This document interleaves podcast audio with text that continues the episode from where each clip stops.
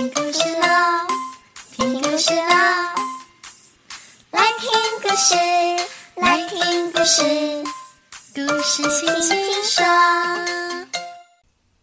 Hello， 亲爱的大朋友、小朋友，大家好，我是青姐姐，又到了说故事的时间。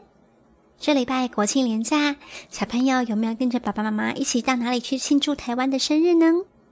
这礼拜啊，青姐姐带着宝贝一起去看黄澄澄的柿子。小朋友，你知道什么是柿子吗？你吃过柿子吗？柿子是一种橙色的水果，长在树上，吃起来香香甜甜的。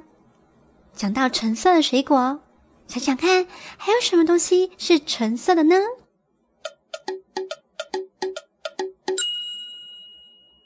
今天呢，青姐姐讲的故事啊，跟橙色有关哦，让我们一起来听听今天的故事吧。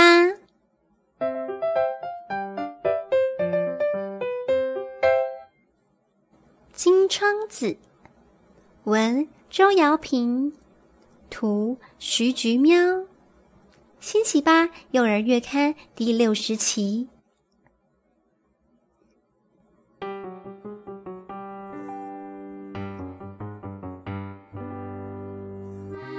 彼得他们家很穷，请不到人帮忙农事，因此彼得天天都得跟着爸爸在田里工作。这天傍晚，彼得和爸爸忙完以后，太阳还没下山，爸爸坐在田边休息，彼得则好奇地爬上较远的小山丘。哇，好美啊！他望着山丘的另外一头，远远的那边山腰有栋房子的窗户正发出闪耀的金光，美得如同一颗宝石，但没几一会儿就消失不见，只剩下房屋的剪影。彼得失望的喃喃自语，定是有人关上窗户了。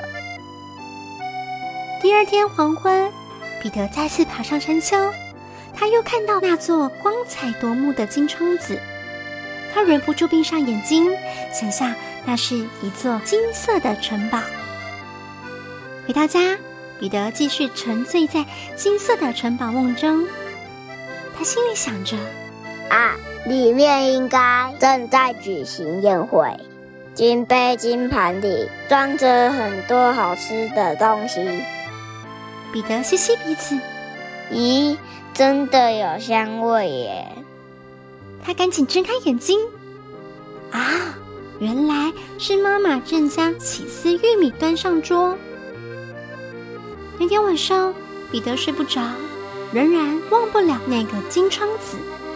他心里想，也许那是一座金色的游乐园。彼得像坐上旋转木马般转了起来，转呀转呀转，哎呀，一个不小心，彼得从床上摔了下来，摔得头昏脑胀。不过他仍兴奋地想象金窗子也许是藏宝屋。哇，如果找到宝藏，爸妈就不用那么辛苦。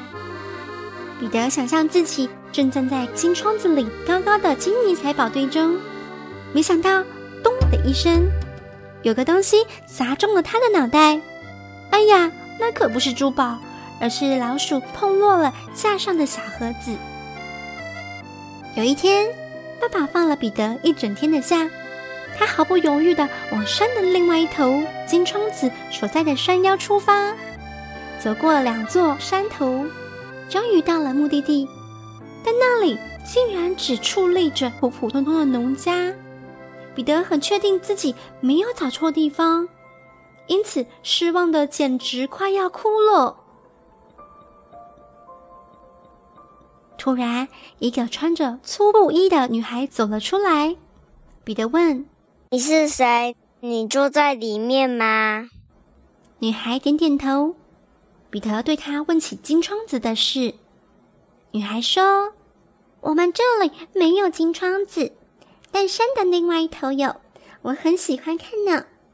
彼得的眼睛不禁睁大了，因为女孩所指的地方正是他家啊。彼得往家里的方向一看，在夕阳下，他的家破旧的窗户却像珍宝般灿烂。彼得好惊讶，女孩和彼得一起陶醉在美景之中，两个人开心地聊天玩耍。到了傍晚，彼得要回去了，跟和女孩约好下次见面的时间。有一天，彼得拉着爸妈一起去欣赏金窗子。彼得和爸爸妈妈肩并肩地坐在山丘上，看山的另外一头。他们享受着宁静美好的一刻。当夕阳渐渐消失的时候，彼得对着远方轻轻地挥手。他想着，女孩可能跟他做同样的事情呢。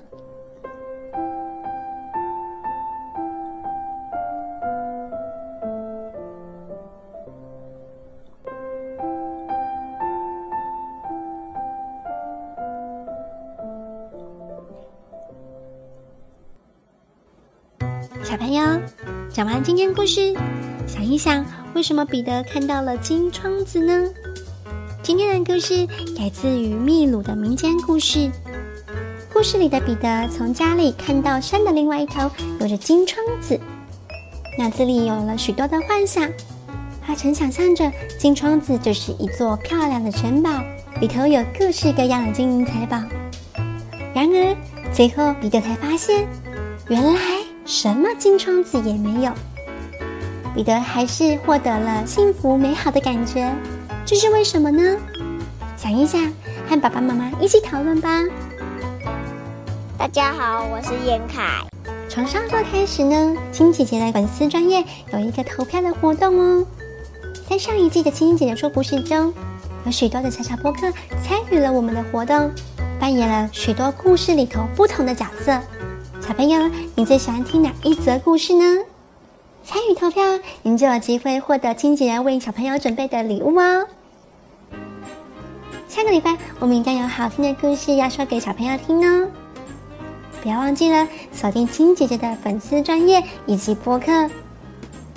如果你有想听的故事，也可以留言私讯给亲姐姐，有机会就可以听到你想听的故事哦。我是亲姐姐，我们下次空中再见喽，拜拜。